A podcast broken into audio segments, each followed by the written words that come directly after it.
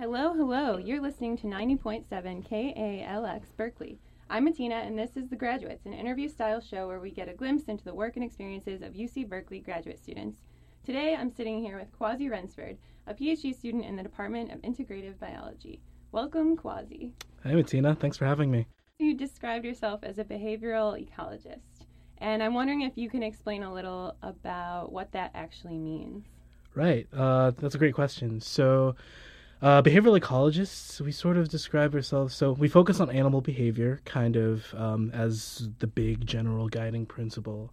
But what kind of makes it behavioral ecology is we're interested in animal behavior in the larger context of an animal's environment and its interactions with with that environment and with other animals in the environment. So a lot of behavioral ecologists um, tend to focus a lot on things like mating behavior, um, how they find and acquire food, and how they might compete with other species or with um, individuals within their own species. So that's kind of a short version of what a behavioral ecologist is. Okay, basically how an animal interacts with both living and non-living aspects of exactly. its world. Yeah. Um, is there one of those things that's more important? That's that's a really good question. Um, and I guess personally, I don't know if I could make an argument for one or the other. I think it's all integrated. You know, I think these aren't mutually exclusive things, right? So one drives the other, drives the other, right? So uh, it just kind of often depends on what people are more interested in or what they kind of what their little favorite aspect of animal behavior is. Um, but me personally, I don't think they're um, one's more important than the other. Okay, on that topic, what got you really excited about animal behavior? Yeah, so I've always loved animals. I was kind of the I was always the weird kid who was always into uh into animal books and I loved going to the zoo and so I always liked animals just in general.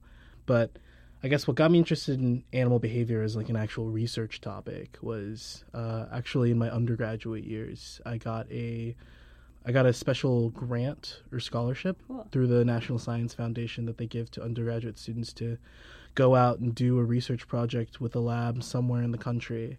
And so I got a grant to go out to this amazing field station in Colorado, Wow. the, the Rocky Mountain Biological Lab. And there I got to work with uh, a professor, Daniel Blumstein, who studied the behavior of these awesome animals, yellow bellied marmots. They sound cute. They're very cute. um, you, if you've ever seen, like, if you've ever been out into the mountains of California, they're up there. Or if you're back east, woodchucks are very similar, groundhogs. Okay. Um, just very large, fat squirrels. but this project is really cool because it was like a, it's a long term study. So they've been studying the same population of marmots for the past, uh, since the 60s. Whoa. Um, yeah, so my old advisor Dan, Dan, he was actually the second PI to head this project. Very cool. And so yeah, I got to go out there, trap the marmots, observe them, and sort of work on all aspects of the project. And that really is what got me thinking that you know behavioral research is a thing that I could actually do. You know, actually just kind of watch animals in their own environment and start with from my science from there. You know, that's Yeah. a really cool feeling. There's immense value in um, captive laboratory animal research, and you know we've learned so much from the models we have. But you know you can't replace actually um, seeing an animal in its natural habitat when you're asking like evolutionary or e- ecological questions, right? Because that's that's where that's where they are. That's where they're, what's out there. Yeah. On the other hand, it seems that that could be somewhat challenging in a lot of ways. What particular things do you find challenging when studying animal behavior, animal ecology? Yeah, so you're definitely correct. It's uh, it's very challenging. It's a very difficult way to do work. You know, like you know the ben- we talk about the benefits and that you can get these uh, observations and insights into animals and their natural habitat, but the main benefit of doing lab work, right, is you have ultimate control. You know, if you want to know one specific aspect of an animal's biology in a lab setting, you can manipulate any little piece that you need to to isolate the effect that you're interested in. But in the field, you can't do that, right? The animals are going about living their lives, and you just kind of have to roll with it. And you get you get what you get, basically. you Yeah. know? Um, and you're at the mercy of nature. You're at the mercy of the animals, and you know sometimes and sometimes that leads to really great moments. Like I know there's a lot of stories of of people doing research and nature just kind of handed them the perfect experiment. Either like a storm shakes things up in just the right way, Mm-hmm. but a lot of times it just ends up being a lot of headaches and a lot of improvising Yeah. once you're out there. yeah. Do you have any specific stories of things that were particularly frustrating from your work, either then in Colorado or as a graduate student here? Um, I have plenty. I guess kind of the most immediate story. So my current work, uh, I work in the Sierra Nevada in California. I work with chipmunks uh, right outside of Yosemite, and kind of one of the biggest troubles in the last year is just the uh, is the with the heavy snows over the winter. The snows melted a lot later than the previous year. So, and with the snows not melted yet, a lot of the roads that high up don't open. Right. And so I'm in a lot of ways I'm just at the mercy of of precipitation and Yeah. uh, to when I can actually get out and see my animals. And so I remember last uh, last year I was just kind of had the um, weather service kind of snow pack measure, I was refreshing it over and over again um, in like late June, early July, just waiting for the roads I needed to open up. And that's just like the tip of the iceberg, you know. Once Yeah. and I haven't even gotten out there yet, and it's already I'm already at the whims of nature. Right. So you're studying chipmunks now, you said. Yes. Um, are these the same chipmunks that we might see in our backyards, or are they, is there something special about these chipmunks? Right. So the chipmunk species I study now are two species that are basically exclusive to the Sierra Nevada of Okay. California. Um, one of the kind of quirky things about chipmunks is that in the western in Western North America, they're actually incredibly diverse. So we have about twenty to thirty chipmunk species. So we have one species for the entirety of Eurasia, the Siberian chipmunk. Okay. We have one species for the entirety of eastern North America, the eastern chipmunk, and then all the other twenty something myriad species are in the western in western North America. So why? How did that happen?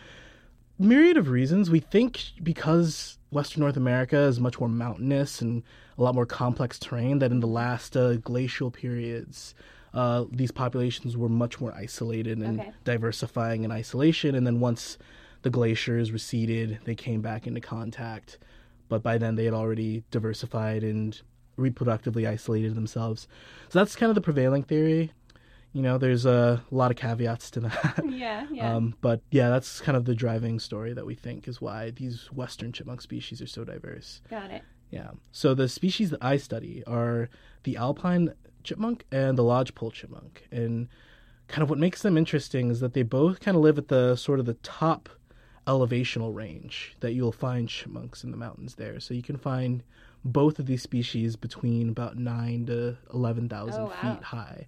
So they they're really high up there. So and that's pretty high for humans too. That's about that's about the range where humans start suffering really severe altitude sickness. Yeah. So you can so we can imagine these animals are pretty well well adapted to their environments to be able to survive and thrive up there. But what's curious about them is that I work in the Museum of Vertebrate Zoology in at UC Berkeley. One of the benefits of working in a museum is that you have uh, really rich data sets going back in in history. And one of the data sets that we have is actually that we took some of the old field notes from the curators of the museum back in the early 20th century when the museum first started, um, when they were doing surveys of uh, mammals throughout California. And we were able to take these really detailed field notes and redo the same surveys along the same areas and same locations that they did. That gives us a really good idea of how those communities have changed over the past hundred years. And with that data, we've seen that through a combination of climate change and human intervention and land use change, that animals are responding very, very um, acutely to these changes, but not consistently. So there's differences and variation in how these animals are responding. So some animals seem to be, their ranges seem to be shrinking, especially a lot of high elevation specialists. As temperatures get warmer, they're moving further up the mountain Makes to sense. track temperatures. But then you have some species that live in similar habitats that don't seem to be showing much change at all in their range. Mm-hmm. And that brings us to our chipmunks, that these two species that live in the similar habitat, my lodgepole chipmunks, their range hasn't changed at all almost in the past 100 years. While the alpine chipmunk, it's been moving further up slope in elevation to track those changes in temperatures. And so that's kind of sets up a really neat little natural comparison what's different about these two species where one seems to be more acutely re- reacting to these changes in habitat than the other. Yeah, and is there a particular way that humans or cultural influences shifting their habitat or pressuring them to shift their habitat? No, it's a really good point. So I think the main culprit for what's really shifting their habitat and kind of with the resurvey project and a lot of people working on it, we think it's broad climate change. Okay. So we think mostly this broad increase in temperature over the past century, post industrial, um, is what's really driving these changes. And we can see that in in the actual kind of weather and temperature measurements that we're seeing localities, average mean temperatures going up. But it's a broader story than temperature too. There's all sorts of interacting and synergistic effects. Not just um, it's getting warmer, right? So Right. the warmer temperatures make are making the snow melts earlier. They're decreasing snowpack in the winter, and all sorts of other effects that are interacting with each other to change really the environment that these animals are dealing with. Yeah, totally. Environment, yeah, is not one variable. There's a lot of different things. On the one hand, it seems, you know, it's a cool system. Your question is awesome. But because this impact is so large scale, is it the type of work that you feel doesn't have necessarily like this immediate applied conservation goal and it, there's something bigger that you're really striving toward?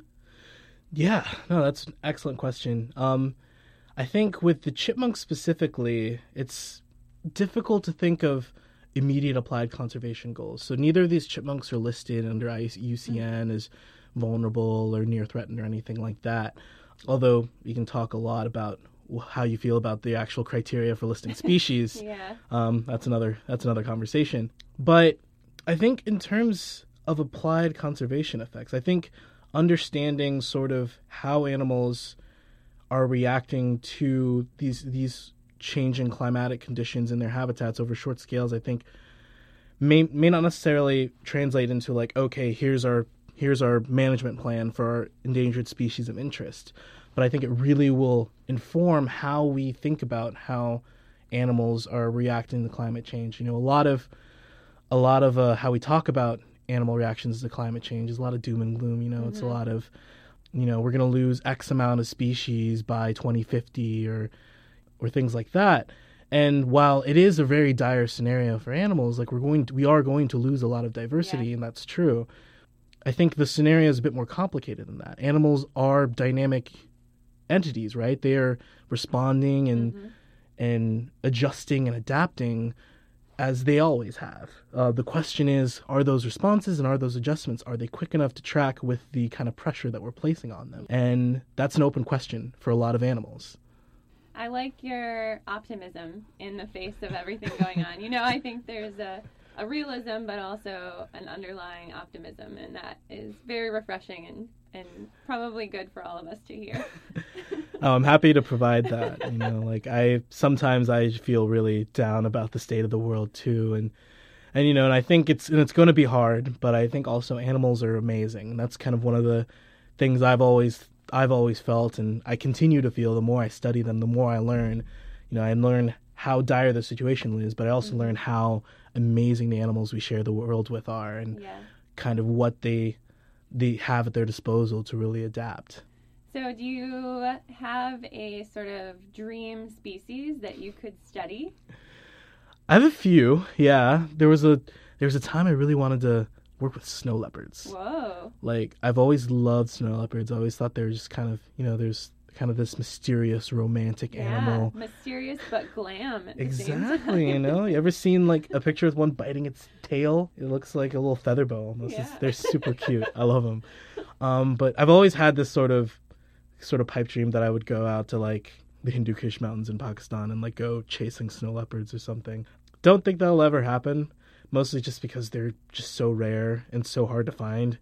You know, people even with people who are using camera traps, so they're not even going out looking for them in person. We'll see maybe a couple in a year wow. yeah they because they're pretty rare pretty loosely populated and they have huge home ranges so that's that's the animal that got away i would right. say Yeah, um unexpected. Yeah. yeah.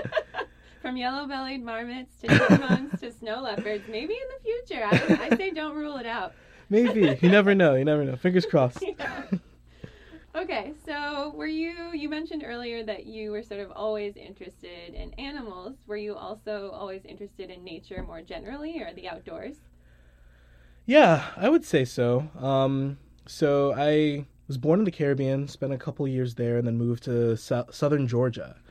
And so one of the great things about Georgia is it's, especially in the southern part of the state, it's one of the one of the coolest ecosystems in the world. I think it's a lot of a lot of reptile and amphibian diversity. Mm-hmm. You're so far south that you're starting to get a lot of warm weather stuff you don't really get in the rest of the country.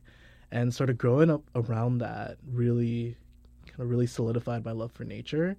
Um, just kind of being out there, flipping logs, looking for lizards and stuff. It was a really good time. Um, I was a Boy Scout for a while too, okay. and so that's kind of what, like, so I was always in animals, but then kind of Boy Scouts is what got me into the more outdoors, yeah. doorsman side of things. Yeah. So camping and hiking and backpacking and things like that. Yeah.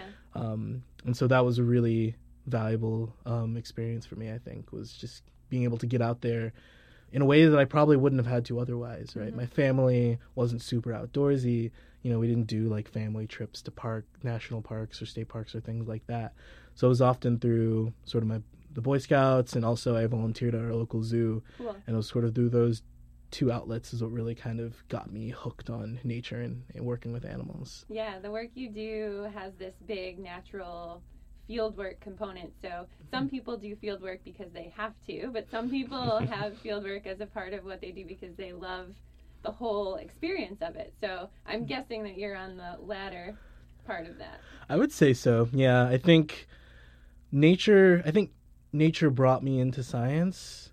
Although I was always surrounded by science too. Like I think I've always liked science at large too, and so those kind of worked parallel with each other but I don't know if I if I didn't love nature the way I do, if I would be doing science or at least doing research mm-hmm. science, mm-hmm. you know. Yeah. So yeah, I definitely think uh, nature is what pulled me into uh, pursuing pursuing a graduate degree, doing research. So if you're just joining us, this is the graduates on 90.7 KALX Berkeley, and we're here with Kwasi Wrensford, a behavioral ecologist in the Department of Integrative Biology. How do you continually find inspiration in the science that you do? Because it is often challenging. Yeah yeah it is it can be very challenging to you know keep the inspiration going. I think in academia and research we ask a lot of of ourselves you know that we're this project idea driven mode of life, you know, where we're constantly being asked to come up with novel perspectives and takes on yeah, things. So and, easy. Yeah, you know, like you can just do that all the time. Um, but I think one of the main ways that I do that I stay inspired is just talking to people.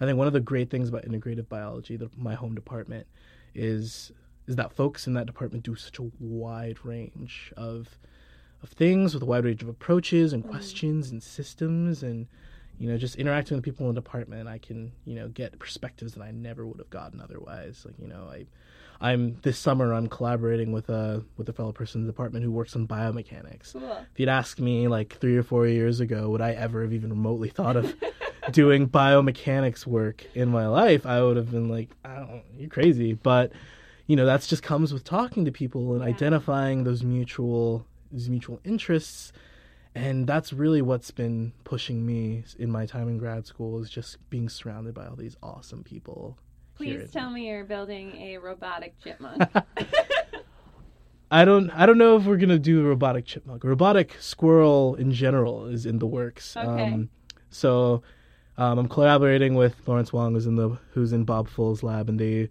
been really interested in this, the jumping biomechanics of squirrels and using that to inform building an arboreal robot. Whoa. Yeah, and so Lawrence and I are going to go out. He's going to come out with me over the summer. We're going to film the chipmunks and sort of compare how good they are at jumping compared to like the tree squirrels on campus. Very rad. Yeah. Very rad. But yeah, it's just stuff like that, you know, that um that we I have access to people like that so easily here. That's really been making the the job easier. Yeah, yeah. Um, how about the questions that you come up with for your research? How do you shape those? Or, yeah, is, uh, is that also coming from dialogue and conversation, or do you is your strategy more, you know, gather all your thoughts, do tons of reading? How, what's your process? Um, so definitely both. To be short, um, I do a lot of reading. Um, my first year of my PhD was just mostly reading. I think the questions I've chosen have made it so that like kind of the range of kind of been everything from the nature of animal cognition to like broad climate modeling to thermal physiology and Wow. and so I've cast a very wide net Yeah. in sort of the things I've read, but it's all been very useful and it's all been very helpful.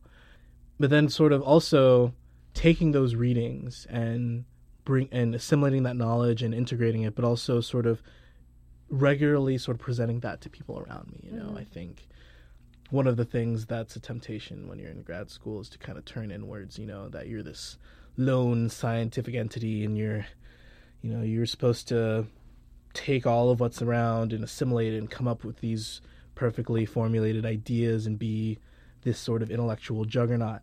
And you know, that's not really that's not the case. I I don't want to make assumptions for people, but I don't think that's the case for most of us, if Yeah. any of us, that you know, we come up with perfectly formed ideas in in a bubble, right? Right. And so I think it's really important to, you know, have that time to sit with your thoughts and assimilate them, but also to make sure you're sharing those thoughts with the community around you hmm and getting feedback and getting input and again using that that diverse com- uh, community to sort of workshop your ideas and and give you alternative perspectives. The community aspect of science research is probably something that a lot of people don't quite realize unless Yeah. you're inside of it. And yeah, I, I would agree with you that I think it's extremely valuable. And we certainly can't speak for everybody. Some people might prefer to work in a more independent way, but I think that you can really reap a lot of benefits from sharing your ideas and getting feedback and all that.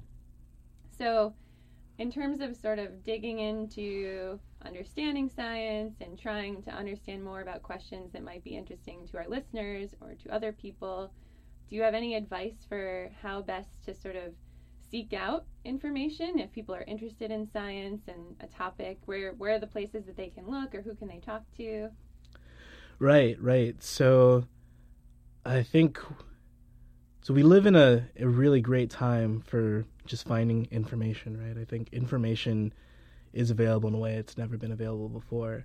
I think the easiest or the best places I've found for just really kind of accessible, easy to digest science is YouTube.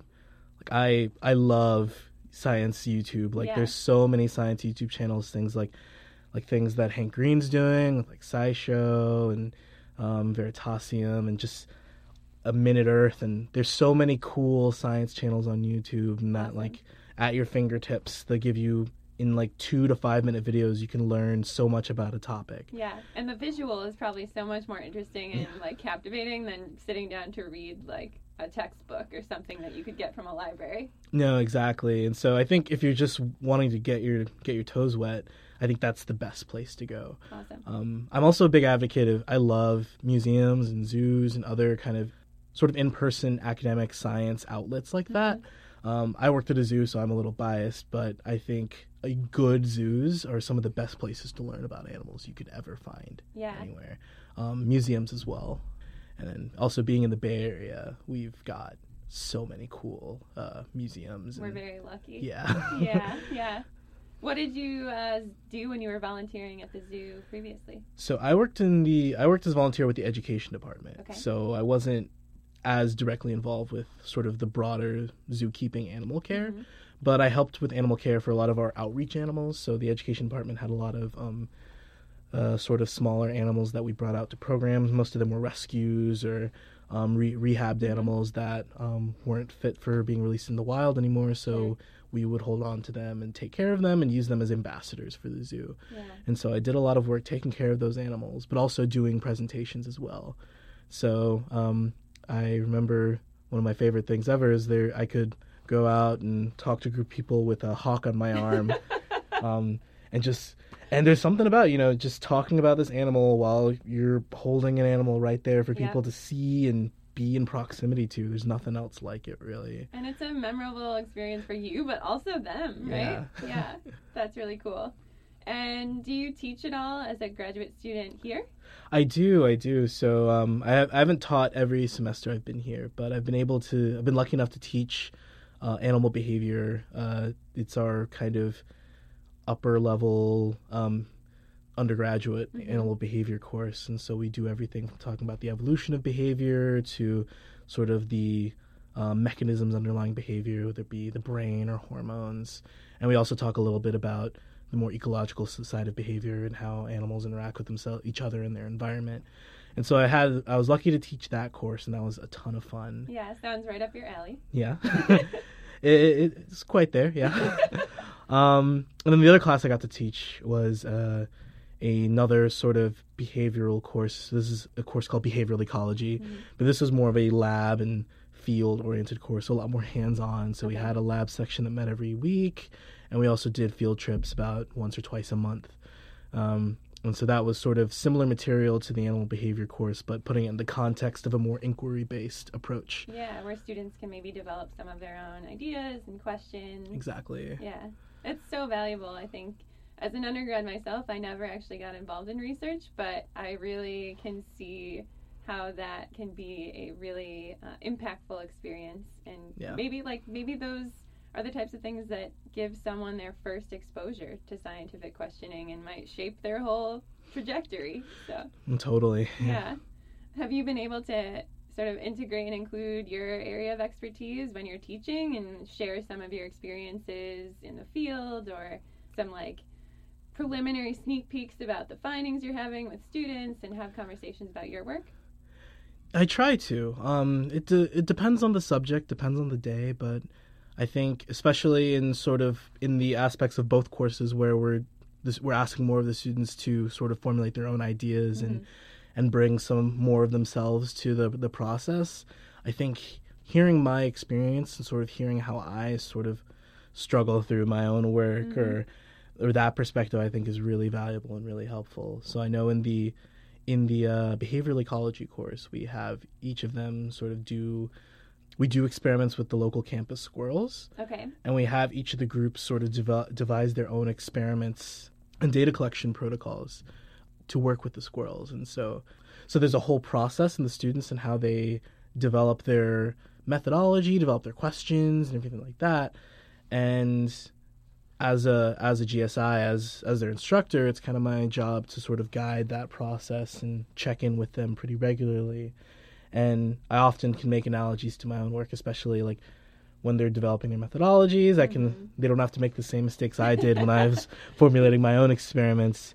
So my experiments that i've been doing recently have been a lot of behavioral experiments um, doing a lot of filming and observations and in these sort of apparatuses that i can build out in the field.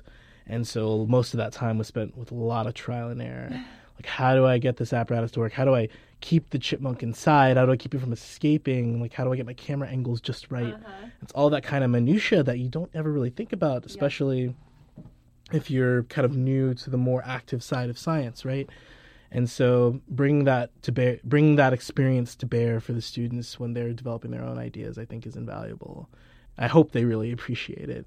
So, do you have any sort of final thoughts for how we can all act a little like behavioral ecologists in our daily lives? What what kinds of things can we look for? Or, Yeah, so I think to be a bit more like a behavioral ecologist in your daily life, I think whenever you see an animal, any animal, even your pet, when you see it uh, doing its thing, you know, living its life, um, I just kind of wonder, just wonder why. And I think that's um, that seems kind of simple, and but I think you know when you see an animal out there, you just think that that animal is is an individual with its own needs and motivations and and roles in its ecosystem and environment and those are and those roles are dynamic and complex and those roles aren't in a vacuum either and i think that's really important is that when we see things when we observe things always observe things in the larger context that why question is yeah much bigger than alpine chipmunks in the eastern Sierras. yeah agree with that All right. So that's it for this week. Thank you, Kwasi, for being here. It was awesome to chat with you. Thanks for having me, Tina. I had a blast. Yeah, cool. Tune in next week. Again, this is 90.7 KALX Berkeley.